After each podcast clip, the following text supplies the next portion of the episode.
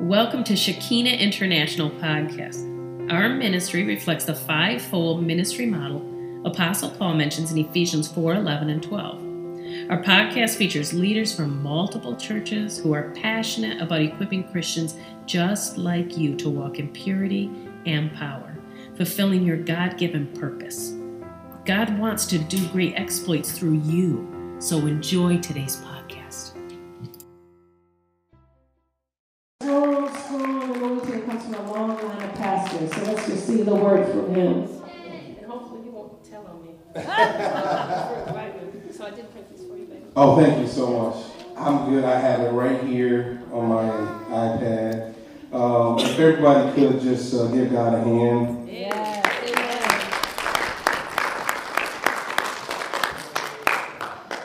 That was nice. But if I was God, that would be nice. But I'm not God, and I'm just a man. Amen. So when I asked everybody to give God a hand, I meant the God of all creation, the God of your salvation, the God who has brought you from death to life. So I'm going to ask again, can somebody please stand to your feet and give the God of your life, the lover of your soul, some type of praise that represents the entirety of who he is to you. Thank you, Jesus. Father, we come before you today realizing that your love is the only thing that kept us from death. Father, realizing that your love is the only thing that gives us identity. Father, that your love is the only thing that keeps us from our own self-destruction. Yes. Father, we ask that your love rain down on us like a pillar of fire this afternoon, oh God. That your love and the message of your love, the hope of your love, the peace of your love, the correction of your love, the justice of your love, wrap its loving arms around us, oh God. Let it consume our minds. Let it rearrange the way that we think. Let it rearrange the way that we talk. Let it rearrange the way that we move. Let it rearrange the way that we speak. Let it rearrange our very inner thoughts. Father God, we thank you for this opportunity to worship amongst like-minded believers. We thank you for this opportunity to fellowship under such great leadership. God, we just thank you for this opportunity just to serve you. Yes.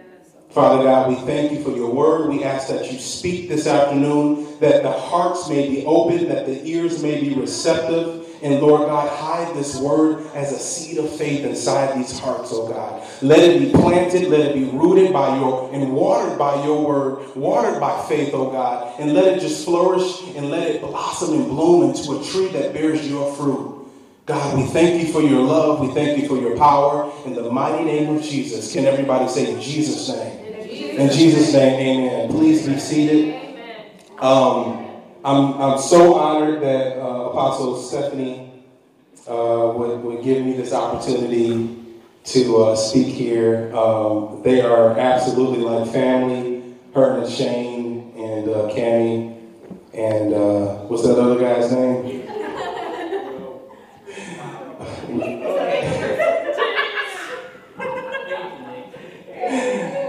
We love you, Jayden. We love your family. We love this church. We love everything about you guys, your heart.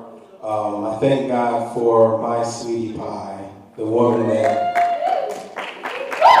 has rained down the favor of God on my life. She's been everything to me. She's been everything for me. And I a lot of times I tell people, I really wouldn't be where I am in ministry had God not brought her in my path. And for that, I thank you, sweetie. And then I thank God for your mother because she had you. And she raised you to be gorgeous. Inside and out. As Pastor Stephanie said, I'm silly. I'm goofy. I'm going to be myself. I love my sister, Rebecca. She's back there. She came to support. So thank you. Give her a hand. Mama is back. She said, I couldn't miss this. So if you could go ahead and go to the first slide, Miss. What did she call you? What did you call her? Darling, can you go to slide one?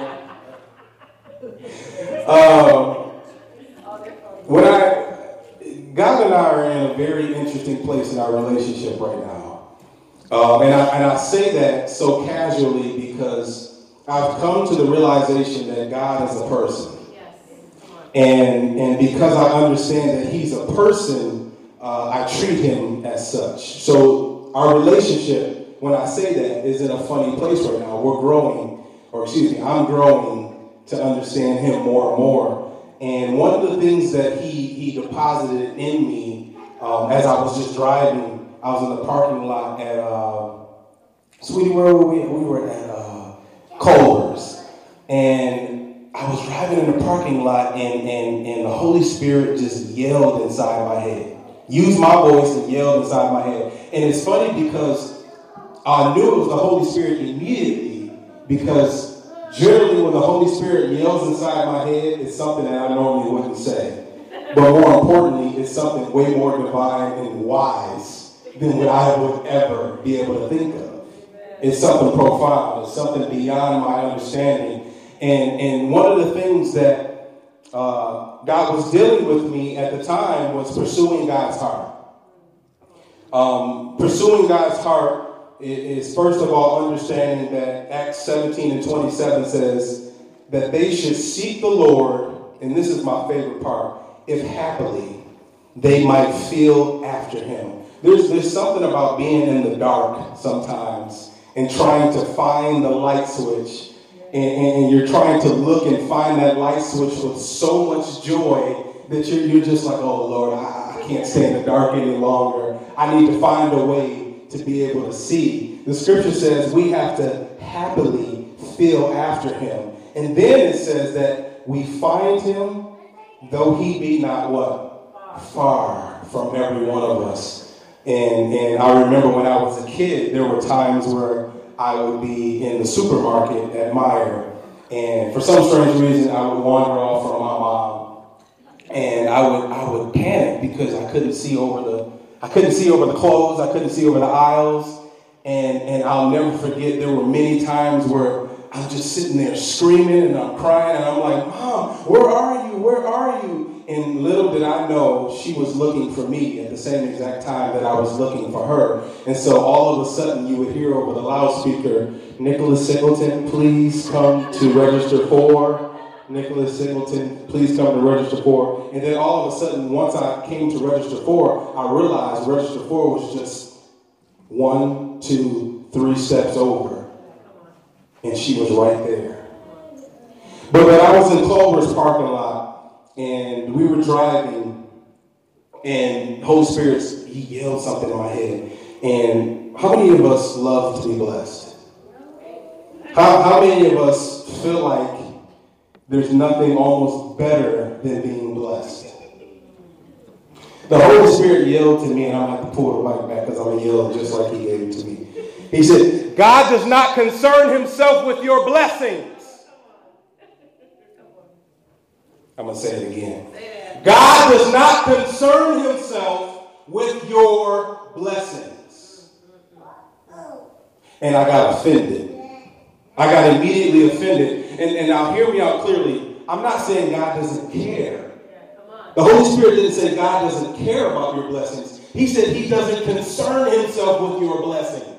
That's not what he does every day. He doesn't sit high up on his throne. He doesn't sit as the majesty of the universe and wonder how he can bless you every single day. That's not what he does. And when I was thinking about this message and how God gave it to me, I was like, this congregation, they don't need this. I was like, they don't need this. And then I kept telling myself, they don't need this. They don't need this. And then all of a sudden, the Lord spoke through my wife's beautiful mouth, and he said, God has already given you everything you need, right?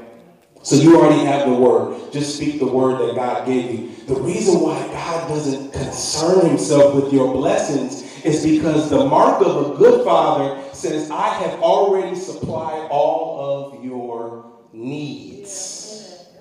Because blessings, if you can go to the next slide, blessings satisfy the here and now. Earthly blessings only satisfy what can happen right here on the earth. Good. That's so good. Yeah. So God doesn't concern himself with your blessings. My sons right now could ask me for any toy that they want, but if I tell them no and they cry and they flail out and they run all over and they say, oh, why can't I have the toy? It means nothing to me. You want to know why? Because I have committed myself 365 days this year. I have already told myself every day I'm going to wake up and I'm going to go to work because I'm going to work on their behalf to give them everything that they need. So their wants, I don't really concern myself with their wants. But the reason being is because I really want to give them my heart. See, God really wants to give you his heart. That's why he doesn't concern himself with your blessings. The earthly blessings is because really what he's trying to do is establish himself in your life. See, a lot of times, and Pastor Holland says this the best, he says, so many people are focused on what God is doing through them that they miss what God is trying to do inside of them. So we're so focused on what God can give us instead of realizing that God is the gift. His love is the gift. See, we're focused on earthly blessings. We're focused on cars. We're focused on jobs. We're focused on trying to figure out how we can advance in life. And he's saying, you're missing the point. I'm trying to give you my heart. Because my heart gives you access to heavenly blessings. Things that surpass our understanding. Things that take you past this present realm. That's what I'm trying to do for you. So if we look at the scripture here, and we understand, before we get to the scripture, focusing on blessings distracts us and pulls us away from God's heart. It's one of the biggest things that takes us away from our relationship. I remember being a child going into my grandma John's house, and I remember distinctly, my sister can attest to this, we would ask her for certain things in her kitchen. I would go into my grandma's house and I would ask her, can I have cereal? And correct me if I'm wrong, she would say, sweetie, it's yours. Whatever you want in the kitchen is already yours. The kitchen is freely given to you. Everything that you need in this life pertaining to life and godliness, Peter said, has already been given to you. The only thing that God has desired, and the only thing that my grandmother desired, is that when I walked inside of the house, I made a love connection with her. I kissed her. I hugged her. I told her, Grandma, I love you. I sat and just talked to her for a moment. I gave a moment of my time to her because the only thing that she was concerned with was giving me a piece of her. So she told me all the time, the kitchen, anything in there, you have access to. Stop asking me for it. Stop trying to figure out how you can get it. Because I would always walk in and try to devise a plan on how to get the cookies. But it didn't matter because the only thing that she wanted me to do is give her some sugar. God is looking for somebody to give me some sugar. Blow a holy kiss to him. But one of the things that we have to understand is that, can you go to the next slide, please? God has given us everything that we need, but access to this supply comes through relationship with Jesus Christ, through devotion and prayer unto God. Prayer is the single most important thing. Prayer is the single most important gift. Prayer is the single most important weapon. Prayer is like a utility knife. It has everything you need inside of that gift that God has given us. Realistically, he just said that all you have to do is talk to me and I will give what you need. But it comes through Jesus Christ. That's why I always try and tell people, why do you think God sent his son to the world? Why do you think Jesus came down 42 generations just to live and show us how to live and restore power on earth and bring the kingdom of heaven and to die and to rise again. It was God trying to give us his heart. From the beginning of time, that's all God was trying to do. He was trying to give us access to him. What does the scripture say? In 2 Peter 1 and 3, by his divine power, the Lord has given us, what does that say? Some things. He gave us a couple things. What does the scripture say? Everything. Everything. Somebody say everything. Everything. Pertaining to life. That means in the natural, and then it said godliness, which means the spiritual. Things that are above our understanding. He has given us everything that we need. But he said he's given it to us through the knowledge of the one who called us by his own honor and glory, which is Jesus Christ. So I started to realize, I said, I don't know if this congregation needs this. But then the Holy Spirit spoke to me and said, it's for the benefit of those who don't believe. See, there's somebody in here, there's a couple of you in here who go to work every single day, who come in contact with people every single day that you may not know how to exactly explain why it's so important to not focus on this life, why it's so important to not focus on earthly lessons, why it's so important to establish a relationship with God. But sometimes you may not have all of the words. Sometimes you may not have everything that you need to say. But today we're going to explore prayer and pursuing God's heart. Amen? There was a young man in the Bible, if you can go to the next slide. There was a young man in the Bible that if you search the scriptures, there is no other mention of this young man outside of these two scriptures. Everybody knows who Jabez was? The Book of Chronicles literally is about lineages and families and bloodlines. Literally the whole entire book talks about who begat who, where they came from, and what happened, and all this stuff, who their dad was, who their mom was. But then all of a sudden, there's a break, and the scripture just starts talking about Jabez. Just out of nowhere, it starts talking about Jabez. And let's read what the scripture says. It says, Jabez was more honorable than his brothers, but his mother named him Jabez, saying, because I gave birth to him in pain. Jabez cried out to God of Israel, saying, oh, that you would bless me indeed, and enlarge my border or my property, and that your hand would be with me, and you would keep me from evil, so that it does not hurt me. And God granted what? His request. Now, there was something interesting when I read this and I thought about Jabez. I said, we didn't find out who his dad was. I guess we understand who his bloodline was. We didn't know if Jabez had a doctor's degree, a master's degree. We didn't know if Jabez had a nice house. We didn't know if Jabez had any siblings, really. We didn't know if Jabez was... We didn't find out anything about Jabez. The only thing that we understand about Jabez is that he was a praying man. The only thing that we see about Jabez in the scriptures is that he understood how to mature himself through prayer. So if you look at this, I believe the Holy Spirit, I believe God was really trying to get us to understand that it does not matter about your economic or social status in life. It does not matter about how much money you make. It does not matter about how many blessings that you've received. The only thing that matters to him is that you know how to pray.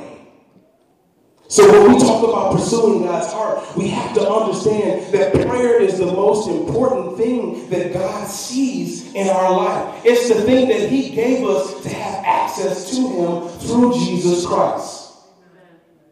So prayer is very powerful. We understand that Jabez was spiritually mature in his devotion in prayer. And I love that because Peter told us that in the second chapter, in the second book of Peter. He said, listen, the only thing that you have to do is make your election sure. This is what Peter told us. He said that we have been given everything pertaining to life and godliness. He said, but what I need you to do is make your election sure. And one of the ways that you make your election sure is by having devotion unto God. He said you have to add that to your life. That has to be a part of who you are. That has to be embedded in who you are. That has to be a part of your every single day, which is devotion unto God. But the beautiful part about Jabez is he wasn't focused on earthly blessings. He wanted God's hand on his life. Now you have to understand, in the Old Testament, a lot of times when the Bible talks about the hand of God being on their life, it really represents the authority of God being present inside of that person's actions or what they do. Because the hand represents authority, but then the hand also represents guidance and protection. So when he was saying that I want your hand in my life, he was saying, I don't care about what I'm going to get. See, a lot of times when we read the prayer of Jabez, there's a lot of people who focus on enlarging the territory. They sit around and they focus on, oh, bless me indeed, enlarge the territory. But they don't understand that Jabez already knew God was going to bless him. Because he used this very, very special word. It's called indeed. If you don't know, indeed really is just a confirmation of something. If somebody says, did you brush your teeth today? Your response would be, indeed, I did. Right? Because you're confident in what's going on. You're confident in your response. So he said, Lord, if thou would bless me indeed. I already know you're going to do that. The only thing that I need is your authority in my life. Jabez understood how to pray. Jabez was more honorable because the devotion that he had unto God. That's why he was so much more honorable, is because he knew how to pray. And one of my favorite parts about Jabez is, obviously, Jabez in the Old Testament, his prayer was well before Jesus, right? But this is how we know Jabez was spiritually mature. If you go right back to the last slide. Go back to the last slide. And it says here, and you would keep me from evil so that it does not what? Does that sound familiar to anybody? What does that sound like? No. Our Father, who art in heaven, hallowed be thy name. Thy kingdom come, thy will be done, on earth as it is in heaven. Give us this day our daily bread. Forgive us of our debts. Forgive those who have trespassed against us. And lead us not into what? Into temptation, but deliver us from what? Jabez was ahead of his time. He had the Spirit of God living inside of him. You can go to the next slide, please. He had the Spirit of God living inside of him. He understood that prayer was the key. So what I want to do is I want to actually talk about a couple different ways that we pray, that God recognizes and really makes him happy and makes him smile, but also it's the way that we become productive in pursuing God's heart. And if you go to the next slide, pursuing God's heart through prayer. Somebody say petition. Petitions are a cognitive and conscious effort to lay something before the throne of grace. Petitions say that you understand exactly who God is and what he's capable of. But more importantly, the petition says that I have an expected outcome per what God can do. So you have to understand, when you make your petitions known, you are saying, God, I know who you are, I know what you can do, but then I'm also expecting to see the miracle happen. Amen? Here's the most dangerous part about a petition.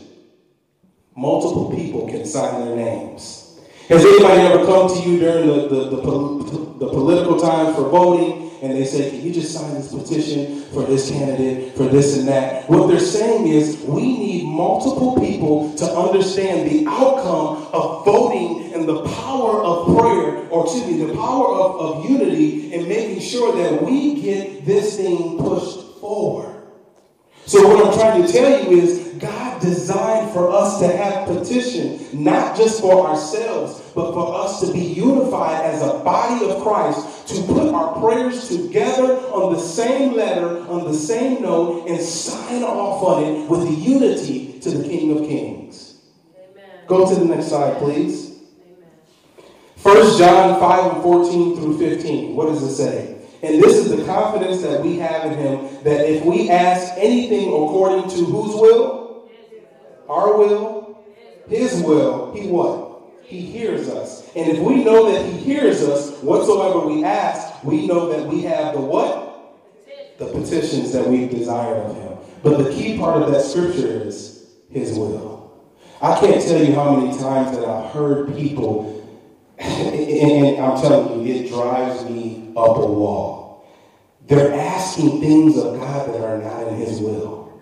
They're asking for blessings that aren't inside of God's will. So they get frustrated with God because they haven't really established a relationship with him. They haven't really properly put a petition made known before him. So the confidence that they have is a temporary confidence, because when you only serve God based upon the blessings, that means that your faith in God and your relationship with God is a temporary relationship. So the question you have to really ask yourself is, am I pursuing God's heart because I'm in love with him, or am I pursuing blessings because I'm in lust with him? That's the word. That is the word. Are you in love with God, or are you in lust with God? Because once you try and figure out exactly where you are, if you figure out that you're only serving God for blessings, if you figure out that you're not really pursuing God's heart through prayer, you realize that you are using God, and that God is no longer Abba Father, but he's Abba Sugar Daddy. Yeah, come on, say that. Which then in return becomes disrespectful, right? Because it says that I'm only serving God for what I can get out of him. I'm only serving God for what I can pull from him. But the thing that you have to understand is that God is a person. He's a person. You have feelings, you have emotions. Who do you think gave you those emotions? Who do you think gave you those feelings? You love or no love because he taught you how to love. So you have to understand that being in love with God is the focus. Pursuing God's heart through prayer is the thing that we have to do. And the reason why it's so important to understand that Jabez was only represented by his prayer is because the Holy Spirit was really trying to let us know that your prayer life is a direct reflection of how you view God. Your prayer life, Jayden, is a direct reflection into your spiritual maturity. So how people understand your relationship with God, how God understands where you are, is by your prayer life. See, one of the things that the devil tries to do, that the enemy tries to do, he tries to institutionalize your prayer life. Say that. So what he does is he says that if you're only focused on this, then you're only going to pray for that. Right? He tries to institutionalize the way that you talk to God, when you talk to God, how you talk to God, what you're talking to God about. He's trying to get you to get your focus off of really pursuing the heart of God. Because if you're pursuing the heart of God, you're actually pursuing the Word of God. And if you're pursuing the Word of God, then you are pursuing fulfilling what God has for his people. So that's why it's so important to understand that your prayer life is a direct reflection of how you see God. Some of us, or some people that we know, only see God as an ATM. Yeah, come on. That's the only way that they see God. God, if you just get me out of this situation, I just need $500. If you can get, Lord, if you could just do this for me, this one last. Some people only serve God or know God when their back's up against the wall.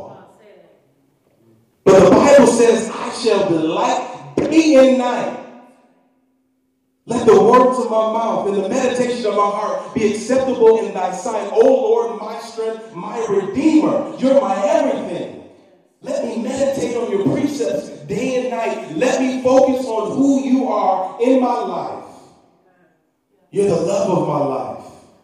That's the thing that we have to understand, is that when we begin to look at God and believe that he is a person, we can treat him that way, but then we can also not only search after his heart, but then more importantly, the signs of a healthy relationship is that you've given him your heart. So giving God your heart is a part of your prayer life. Because I was just telling my wife the other day, I told you I'm in a funny place with God in my relationship. I'm doing things that I never really would have guessed that I do. There are times where I'm going throughout my day, and as soon as something happens, as soon as a worry comes, I start praying. And I don't even mean to. I just start talking to God. And I start saying to God, I can't do this. I need you. I need you to change this. I need you to rearrange this. And I didn't even realize I started doing it until the other day. And I started realizing I view God as my friend. I tell him every last one of my needs. I give myself over to him in devotion every single day. Because I love him, not because I'm looking for something from him. I don't love Lauren because I can get stuff from her. Although she made me eggs this morning, and that was beautiful. That's not why I love her. And she brought it on a plate, let me tell you. I don't even like eating in bed. But she brought it on a plate because she knows that it meant something to me for her to go out of her way and serve me. It means something to God to go out of his way and inconvenience himself and give his son to the world, a dying world. He gave his only begotten son because he was trying to give us his heart. I believe that's what you were trying to do, babe. Give me your heart. I receive it. Amen. Can you go to the next slide? The second way... it broke up. Okay. The second way that we can pursue God's heart is crying unto God. This is the second way of prayer that God recognizes, and a lot of times it's the most effective way. Crying unto God usually involves tears. I'm talking about real crying unto God. I'm not talking about just yelling and screaming at him. I'm talking about those moments where your tears are streaming and no words are coming out. God hears your tears. He hears every last one of your tears. Matter of fact, David said one time, he said, God, I know you hear me. I know you see my tears. Matter of fact, aren't you bottling them up? He hears your tears. Somebody's been crying this week. Somebody's been believing God for something this week that they had no words to speak. Bless you.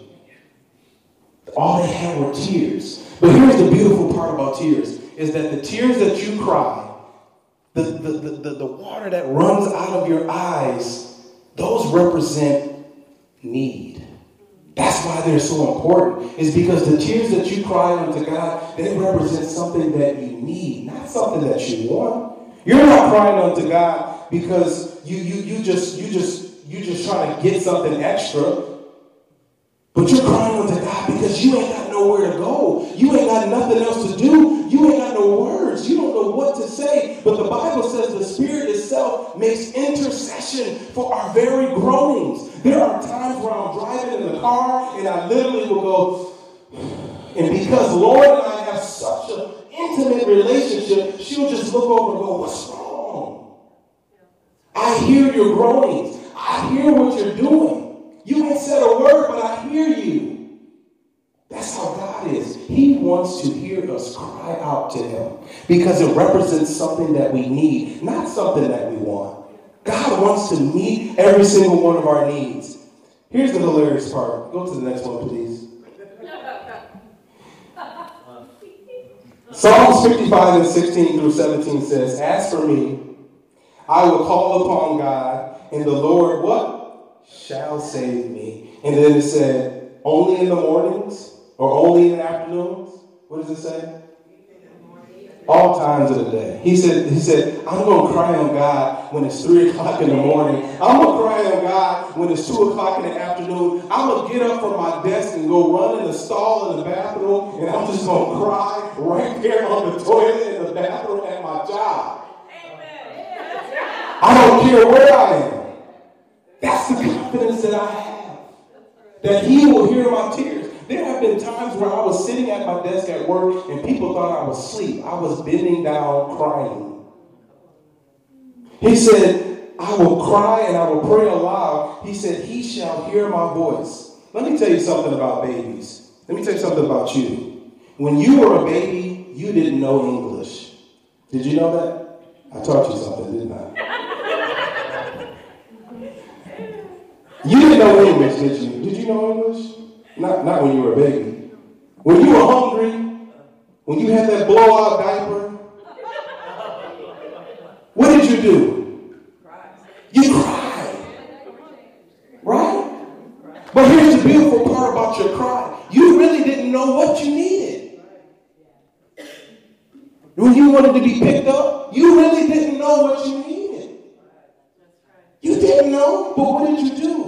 You cried unto God. Excuse me, your mom and dad. You cried unto your mom and dad because you knew that mommy and daddy somehow, you really didn't even know that they were mommy and daddy. You just knew that whoever this individual or whatever this thing was, it was coming to give you something that you can consume, and that feeling, that pain in your stomach, that pain in your heart, that pain in your mind, that pain in your body was gone because of the love that they had, the love that they produced for you to provide what you needed because you cried out.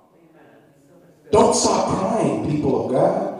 Don't stop crying. God hears your tears. Matter of fact, there are times where God would prefer that you cry. He would prefer that you cry. There were times, because of my son Nicholas and the way that he came into the world, he was premature. And so I'm not going to tell the whole story, but I'm going to just tell the short version. He almost died in my arms because he was choking on his own mucus and his own acid reflux that was coming up through his airways. He didn't know how to process it. So he turned blue. I had him in my arms. I was crying, right? But after that, when he would cry at 2, 3 in the morning, when he would cry at night, it would bring joy to me. It would bring so much joy to my heart that I would hear him cry. Because it made me realize that he needs me. God is looking for some people who not only are giving them his heart, but he's saying, do you need me? Do you need me? Do you love me?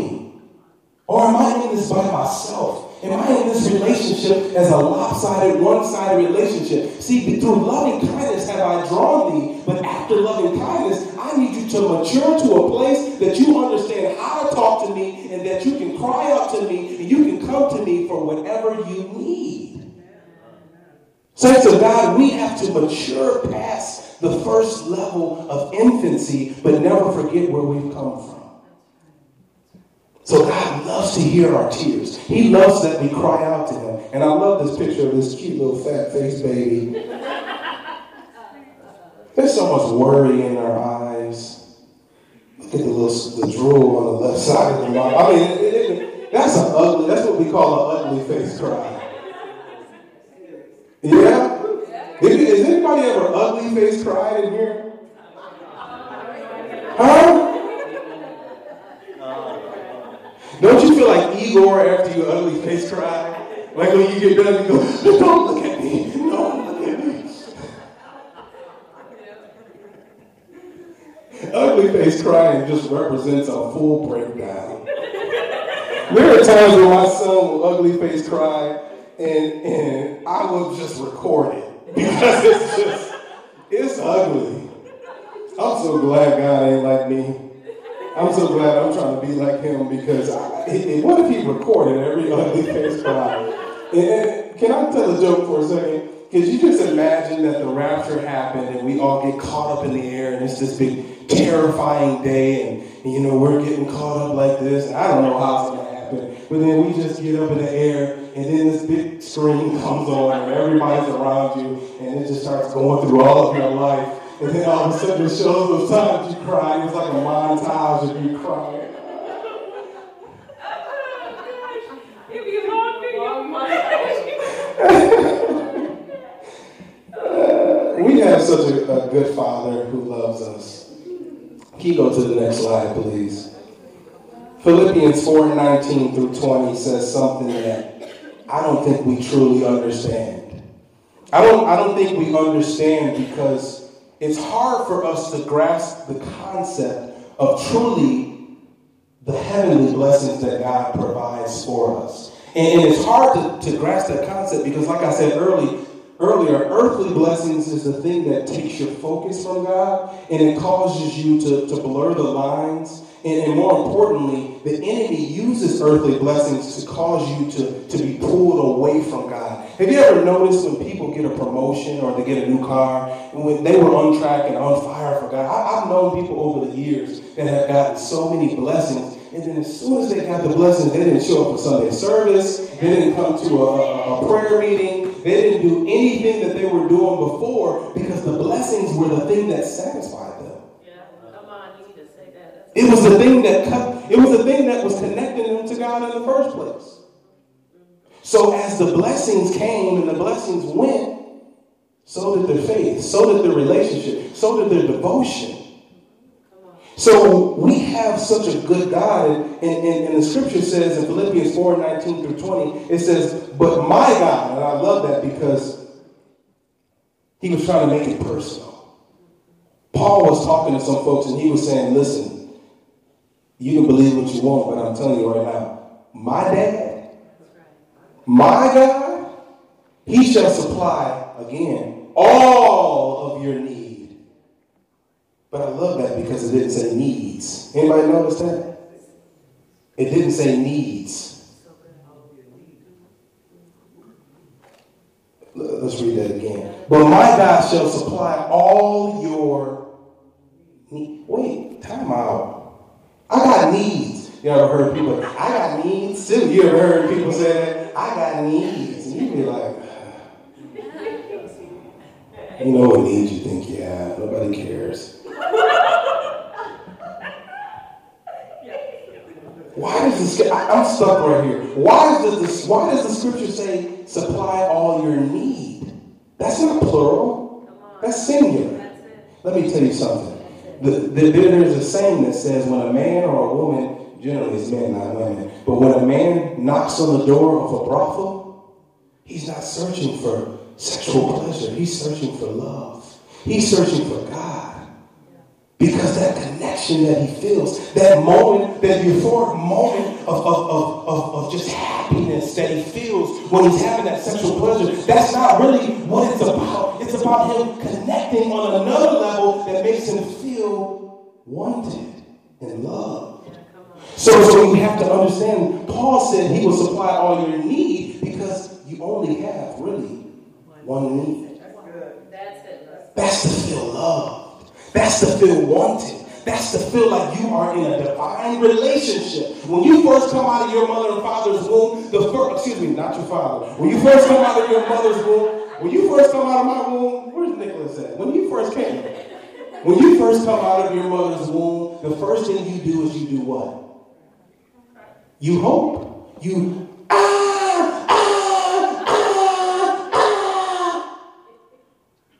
It's the very example of the first and only need you ever had was that somebody would come and grab you and touch you and make you feel like you're loved.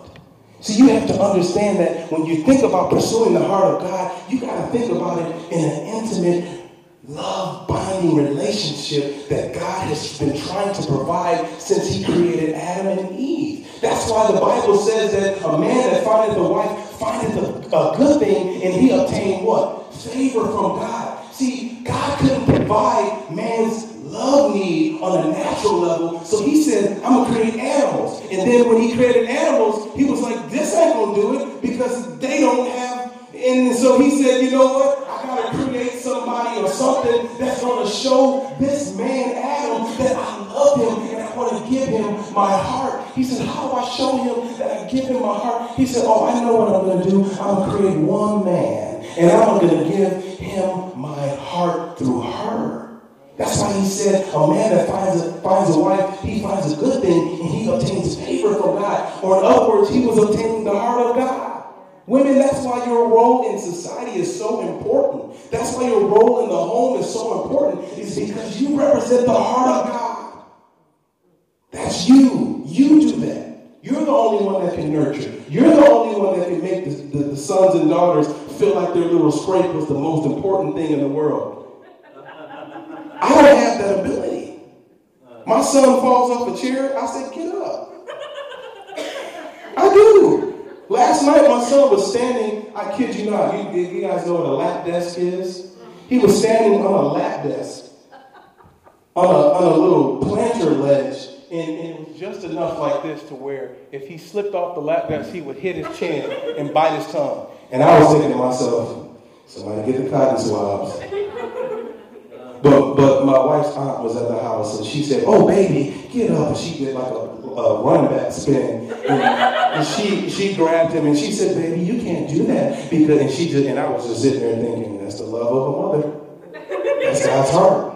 That's God's heart. I couldn't do it. I don't care. I care, but I don't care. You see the shame? Am I by myself? I can testify that's true. It's true, right? So the scripture says, according to your need, supply all your need according to who? His riches in glory by Jesus Christ. So again, we understand that God sent his only begotten son into the world because he was trying to give us his heart. And anybody that receives Christ has received the heart of God. And now unto God our Father be glory forever and ever. Amen. Amen. Can you go to the next slide for me? Pursuing God's heart through prayer. It's going to require you to have an attitude adjustment. I love that little face. It's so simple, but yet it means so much. How many people have been grumpy? You know, it's one thing to be sad or angry or frustrated, but I distinctly remember the times I was grumpy. It was rooted and based out of a place of so much unthankfulness. I mean, it really was. There were times where I was riding in the car, and I kid you not, my mother was a praying woman. She would literally, because I was so grumpy in the back seat, she would literally go, "By the blood of Jesus, in the name of Jesus, we pray that this..." And I would just get upset and more upset. I was like, oh, she didn't give me what I wanted, and she's praying for me? It was so disrespectful.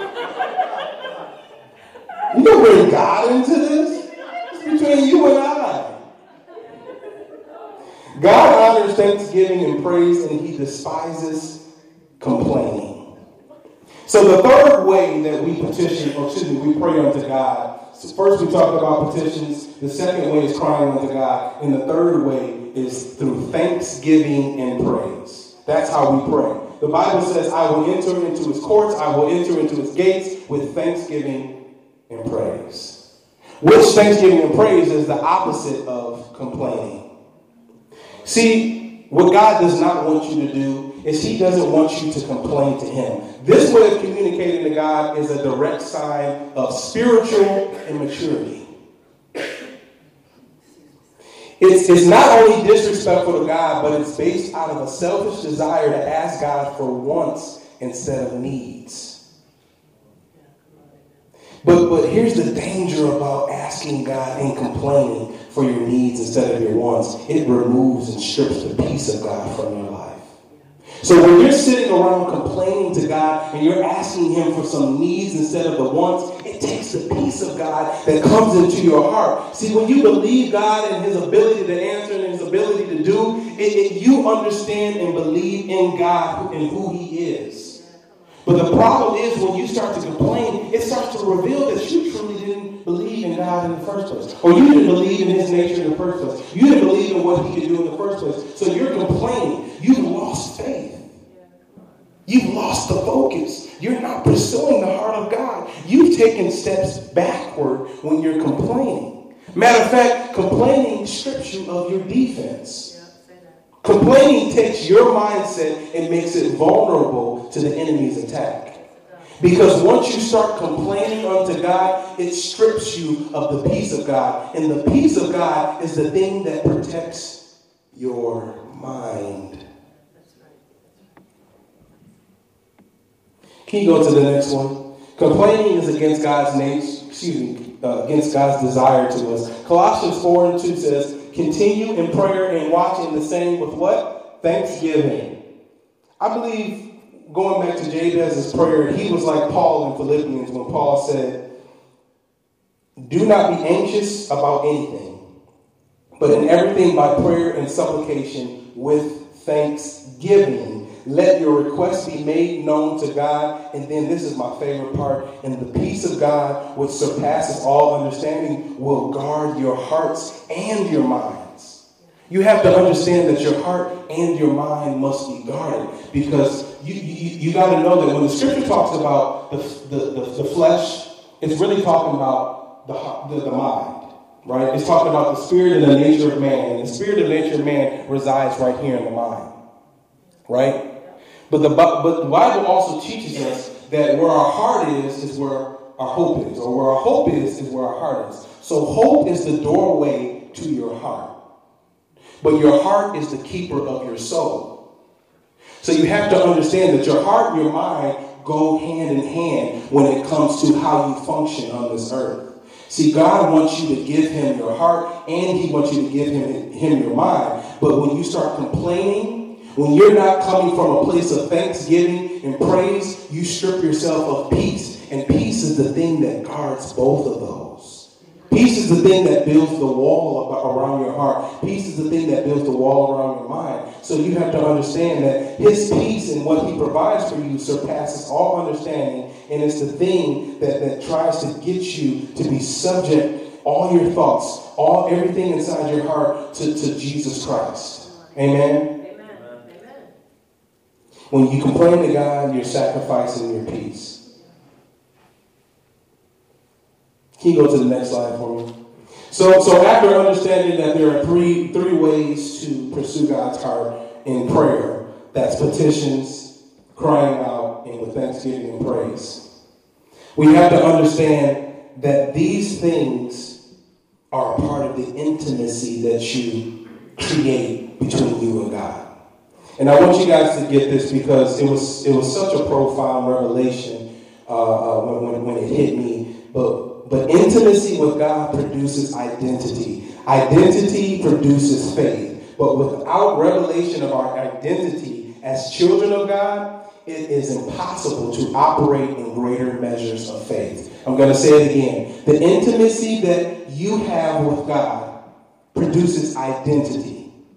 Once you get this identity, you now have the ability to have faith. But not just any faith, great faith. Right? See, what faith does for us that we really don't realize, because remember, in Joyce Meyer, she had the book. She's the one that revolutionized just the mental capacity that we have with her book, and how she's helped people realize that the battlefield that you have in this life starts here, right? And so faith allows you to deflect and expect, okay? Faith allows you to deflect the lies that the enemy tells and expect the promises of God. Faith allows you to push away the lies and the things that the enemy tries to send your mind to steal your peace, to steal your joy, to steal everything that God has given you through his heart. And then it allows you to then expect power, love, and a sound mind. Amen? Because I'm going to tell you right now, when sickness comes, when death comes in your life, the first thing that happens is the enemy's trying to tell you a lie.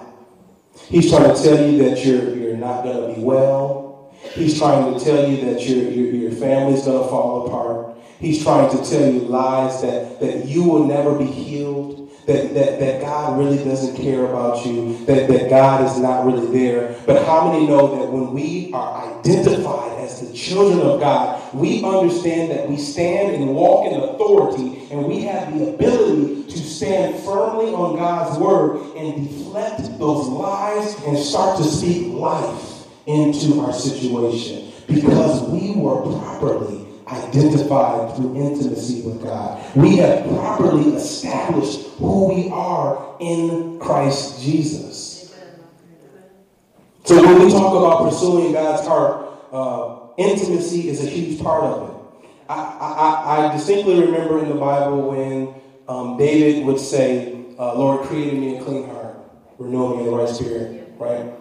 And I thought about it earlier, and I said, you can't ask somebody, you can't ask a stranger to search your heart. You can't ask a stranger to do really anything for you. because they don't know you, right?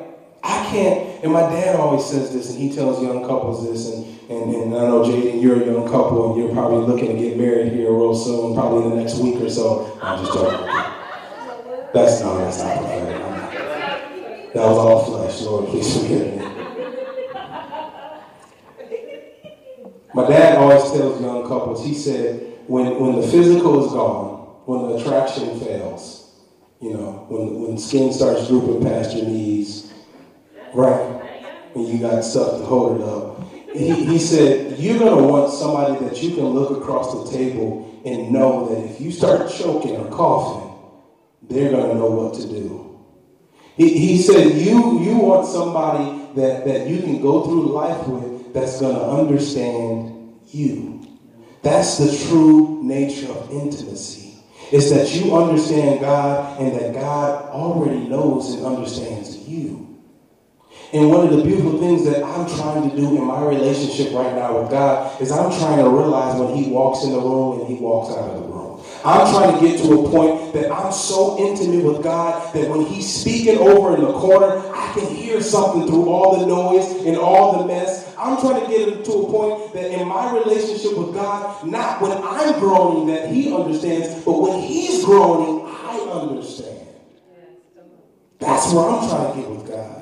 When my wife walks into the room, I know it. When she walks out of the room, I can feel it because a piece of me is walking out. That's intimacy with God. That's being in unity with his moves. Amen? I'm going to move straight through this and then I'm almost finished here. If you go to the next slide, pursuing God's heart through intimacy is predicated on the faith that you get from pursuing God's heart through intimacy is predicated on our identity that we established. And I just want to read this scripture real quick because Paul, as soon as I get to heaven, I'm going to do a couple different things, but I'm having lunch with Paul. I've already made that up in my mind. I'm going to go talk to him. We're going to go to Jupiter. We're going to go somewhere, hang out. I'll be back. I don't know if we're going to really know. Yeah. So, Acts 17:26 says, and he's talking about God. He said, he hath made of one blood all nations of men for to dwell on the face of the earth, and hath determined the times before appointed in the bounds of their habitation. I'm going to stop there. When the word of God says bounds, it's really saying the boundaries of their habitation. And it's not just talking about the physical boundaries, but it's talking about the spiritual boundaries. It's talking about the mental capacity. God has already predetermined before time that you will and shall have great faith. Amen? He has already determined that. That's a part of who you are and what he desires of and for you. It's for you to have a great measure of faith. He did not create us just to stay in kindergarten, but we must graduate from first grade to second grade, from third grade, and then eventually graduate from high school and then pursue a higher level of learning. Amen? Amen. That's right.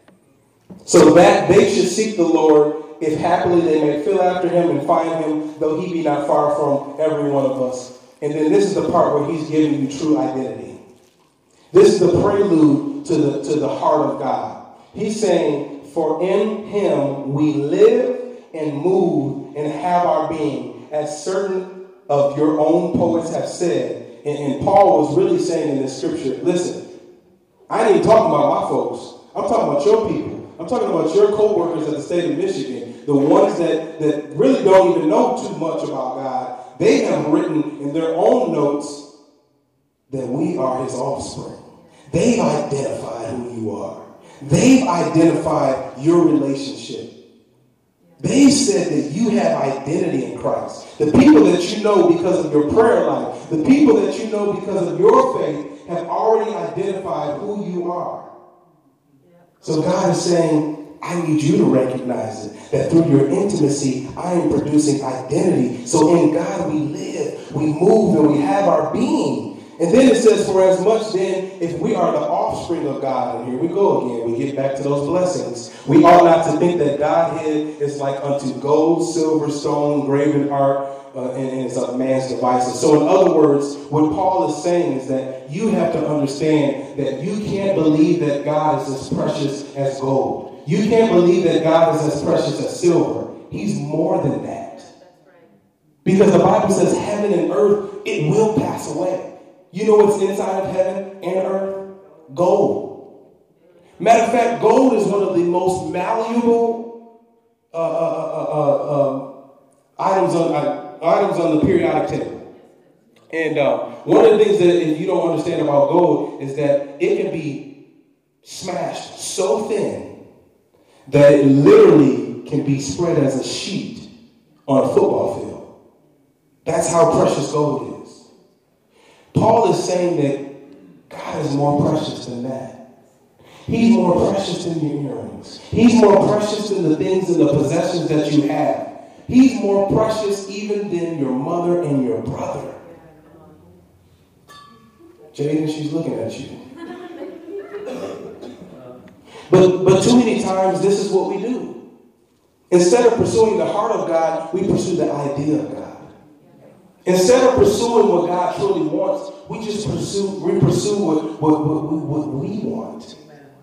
It's not really predicated on what... And I remember there were a couple of times where young people that I talked to, they get so caught up in their gifts. They get so caught up in their gifts. And then I look at them, and the Holy Spirit told me to tell them, he said, do you really think God created you and gave you these gifts to cater his kingdom and his ministry around you? Yeah, say that, Jordan. That's a word. Or did he give you these gifts to allow you to give them back to his kingdom and to allow you to pour back into his ministry and to allow you to give something to the kingdom of God? That's not why you have gifts. But see, you can't understand that. Our peers can't understand that. Our family will never understand that if they're pursuing the blessings. They can't understand that, because the only thing that they're going to do is win an award and get up at the award show and say, I want to first give honor to God. That's nice. Thank you. But did you do it in private? Yeah, come on. Right? What if you didn't win that award? Did you not wake up that morning and give honor to God? Right? So, I mean, we have to understand that God gives us the identity to understand who we are. If you go to the next slide, God calls us his children. He calls us that. We didn't make that up. That's not something that we, you know how some people want to be in an in crowd and they start jumping in pictures and they start saying, these are my friends. And none of the people in the circle of friends really claim them. I've had that in high school, I promise. I've had that a lot of times in high school where somebody would jump in and then, you know, when that person leaves, everybody in the group be like, oh. But God called you his child. He chose you. You're chosen. You're chosen. He chose you. Not you, him. He chose you in return so that you knew how to love. Right? But he calls us his children and he makes himself available to receive him. Listen, and this is a whole other message, but I can just briefly touch on it. God's heart is inside of his kingdom. One of the things that the Pharisees and Sadducees and all those vipers did when Jesus came is they tried to challenge him and test him and say, oh, where's the kingdom? Where is it at? Oh, Jesus, where is it at? And he gave him a real simple answer. He said, you idiots? You idiots? He said, the kingdom is in you. What's a king without his people? Right? God loves you so much that his heart is in his kingdom. This is why Jesus would always try to explain how the kingdom of heaven works. He was trying to tell you how valuable you are to God. That's really what he was trying to say. Matter of fact, he even went on to say that all the commandments that you've heard in the past, everything that Moses did is summed up in two very specific things. He said, love God and what? Love people. That's his kingdom. That's pursuing God's heart. It's pursuing the love that you have for him and then the love that you have for your brother. See, once you start to pursue God's heart on this level, you then you now get into a place to where you start to become and bear his image through Jesus Christ. Can you go to the next slide? And I love these next couple pictures. that last picture was a group of people just hugging each other, right? And then this next one, I love it because they're children. And everybody knows that children have the most pure hearts. Children have the most pure minds. And one of the things that we're dealing with in our society right now is racism, right? We're dealing with a heavy, heavy level of racism. And again, this is another message for a different time. But if you didn't know that racism is a spiritual attack, it's not something natural. It's not something that you understand how to do because it's a true feeling. It's a spiritual attack. And matter of fact, it's a generational curse that keeps getting passed on and passed on. Because the devil, the enemy knows that if we cannot stand together, we are divided and that we fall and we can't stand for truth and we can't do things that the kingdom will require of us because we're always bickering and fighting about who's better or who's worse because of something that we didn't control in the first place. Amen. So different topic. Different message for different time. But this picture right here represents diversity. It represents children. You have to understand, when we pursue the heart of God, we take on his nature and we can begin to love like him. Right? That's really what God was trying to do. He was trying to give us his heart so we could be like him. Right? And then bearing his image allows us to fulfill our purpose and then share in the real blessings, heavenly blessings. And we're going to talk about those real quick and then I'm going to close out. Pursuing God's heart in Colossians 3:1-6. It says, therefore, if you were raised with Christ, look for the things that are above where Christ is sitting at God's right side. I love this because this goes back to the original thing that I yelled when I first started. Don't focus on blessings. Focus on God's heart. Don't focus on the things of this world. Don't focus on the things that are pulling you and distracting you away from God's heart. He said, think about things that are high above, that are beyond this world. He said, think about things that are not on the earth. Right? And then he says, you died and your life is hidden with Christ in God. When Christ, who is your life, somebody said, Christ is my life. Christ is my life. That's my identity. That's who I am. It's when it's revealed, then you also will be revealed with him in glory. Amen.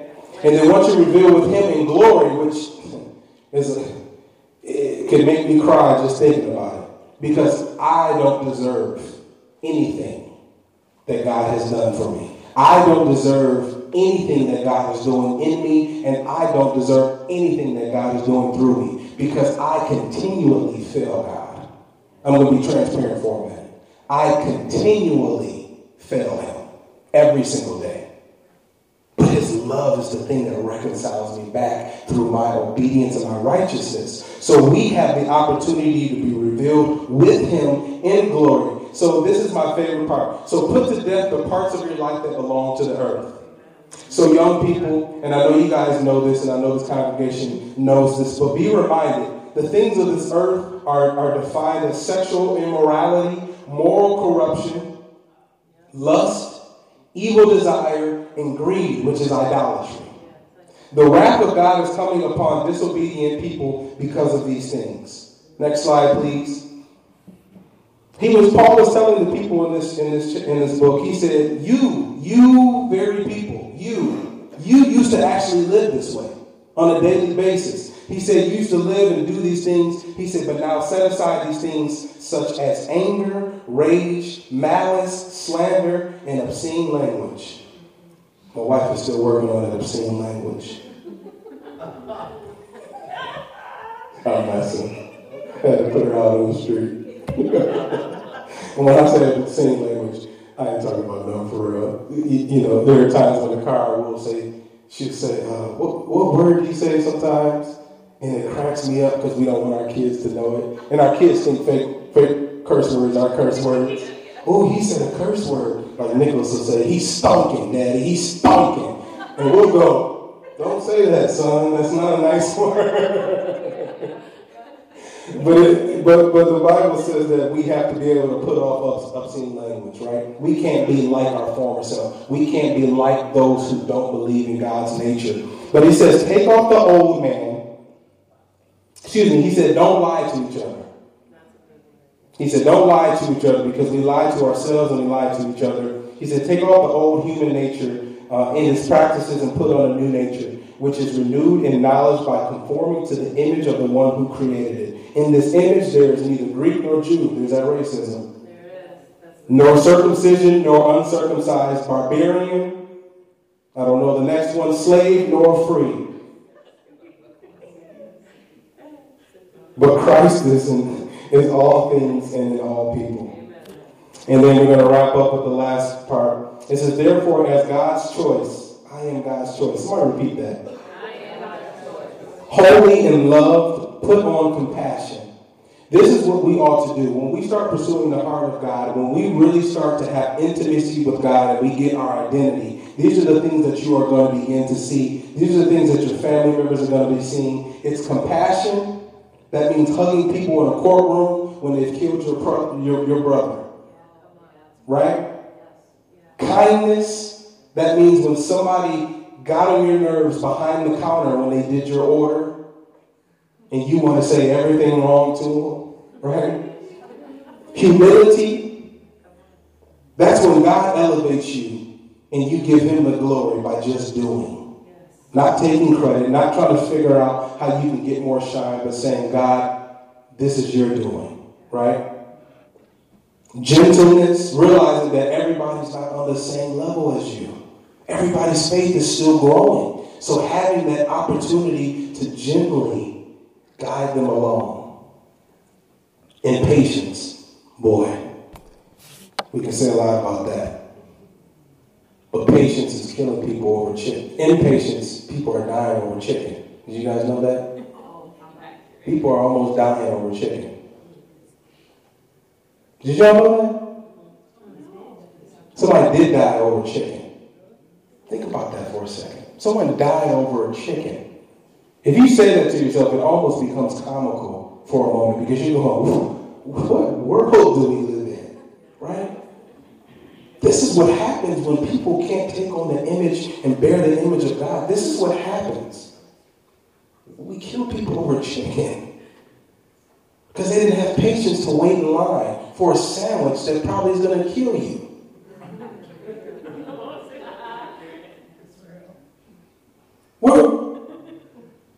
Thank you, Holy Spirit. We're waiting in line and we're losing our patience to take on sin.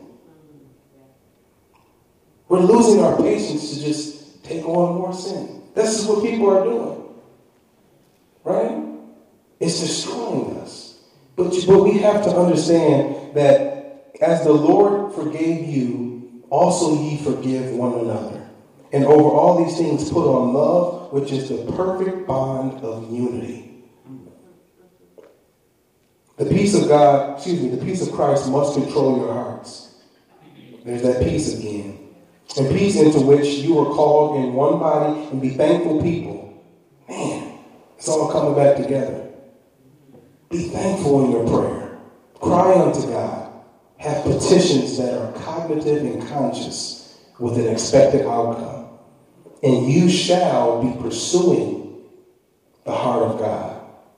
And then the rest of the scripture just talks about being thankful people. The word of Christ must live in you richly. Teach and warn each other with all signs. With all wisdom by singing psalms, hymns, spiritual songs. Sing to God with gratitude in your heart. Whatever you do, whether in speech or action, do it all in the name of the Lord Jesus. And give thanks to the Father through him. And then go to the last picture.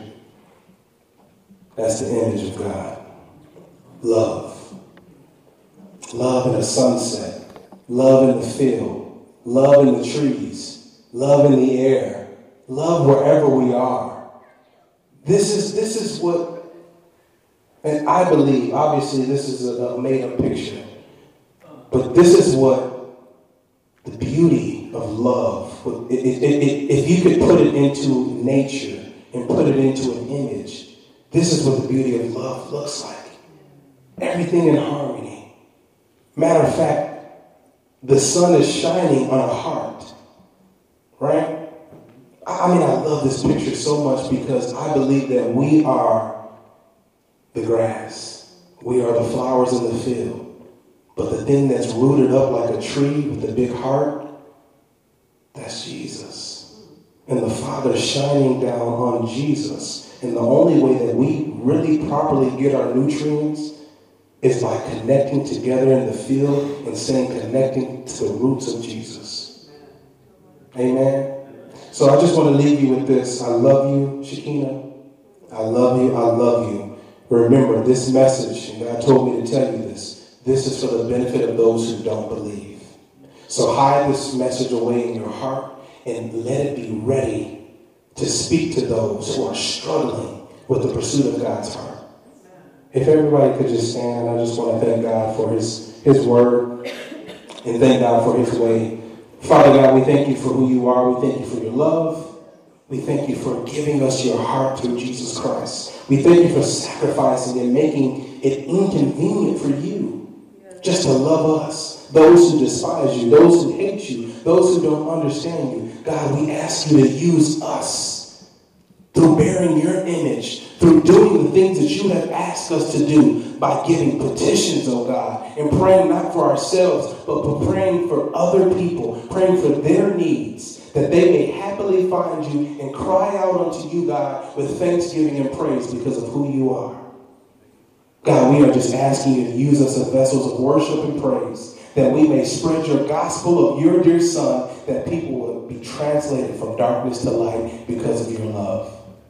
Father God, we ask you to give us the anointing to walk in authority and to change the city of Lansing by making the body of believers realize that the things of this life can be distractions and that they must focus. They must focus on what you've given us, which is love. Heavenly blessings, God. Peace, love, and joy. God, I speak it over this congregation. I speak it over this city. And I say that I declare that joy and peace shall rest upon the hearts of the people. In a very uneasy time, God, I declare that your love shall be the thing that gives healing power to the hearts.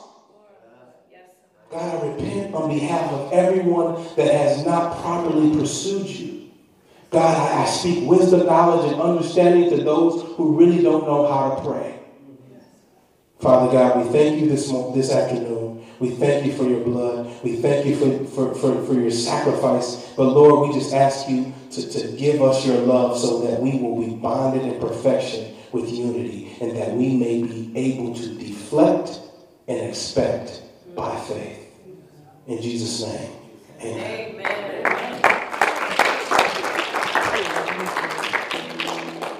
Awesome. Yeah, can we thank God for Elden Nate? I just love you guys so much. Yeah, Shane, go ahead and play that. It's so good to see others, Mark. Thank you for listening today. Take a moment and ask Holy Spirit what He wants you to do with what you've learned. And remember, with God, all things are possible. So keep dreaming. Keep praying, and simply obey, because God is good and He has good plans for you. You can subscribe to our blogs, learn about our speakers, and even hear from one of our team members how you can take part in transforming a city, your city, with Christ. There's no time like the present. Visit Shekinahonline.com. If this doesn't excite you, watch for our new and God-inspired product line, a newly released book by Stephanie Butler, and more testimonies from our listeners like you, working to bring unity in cities across the world. If you feel led to support our podcast, you may do so on our Shekinah.com website. Or if you would like to support us monthly, there is a link labeled Listener Support on every podcast. Until next time, we thank you, we love you, have a blessed day.